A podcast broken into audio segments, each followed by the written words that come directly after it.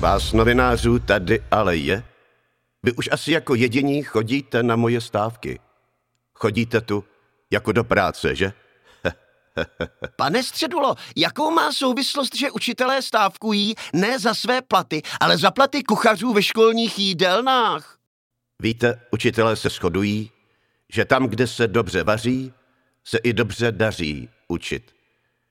Výsledky jsou hlavně u svíčkové, u rajské je to slabší. Je to jako podmíněný reflex u pejsků. Jakmile splní úkol, dostanou nějakou dobrotu.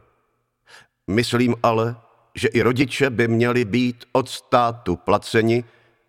Víte, kolik práce dá doučovat dítě, které nepochytilo to, co mělo ve škole? A co když budou chtít zvednout platy kuchaři v restauracích? Proč ne? Na každého se dostane. Navíc by měl dostat i řidič, který děti vozí do školy, nebo umělci, kteří přijedou ze školy, tedy do školy s kulturním programem. V tomto nebezpečném prostředí je třeba ocenit odvahu. Škola je nebezpečné prostředí? To víte, že ano. Víte, kolikrát se ve školách střílelo?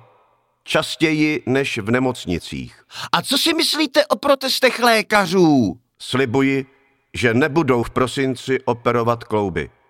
Ale toho se nikdo nebojí. Vždyť už dnes se na operaci kloubů čeká skoro dva roky. A není to zvláštní, že se nejčastěji střílí ve školách a v nemocnicích? Víte, že to jsou nebezpečná zaměstnání. Nespokojení žáci, rodiče, pacienti a jejich pozůstalí jsou opravdu potenciální extrémisté. Takže tvrdíte, že stávka učitelů je pro zvýšení výkonu dětí při výuce? Ano, víte, jak málo času mají děti na výuku? To máte letní prázdniny, podzimní, vánoční, velikonoční a spousta dalších malých prázdnin, jako třeba uhelné. Vždyť děti skoro ve škole nejsou. Ale učitelé, kuchařky, školníci v podstatě taky, ne? Ano, ale učitelé musí odpočívat, aby na ty haranty měli nervy. A já už taky půjdu. Být odborářem není žádný med.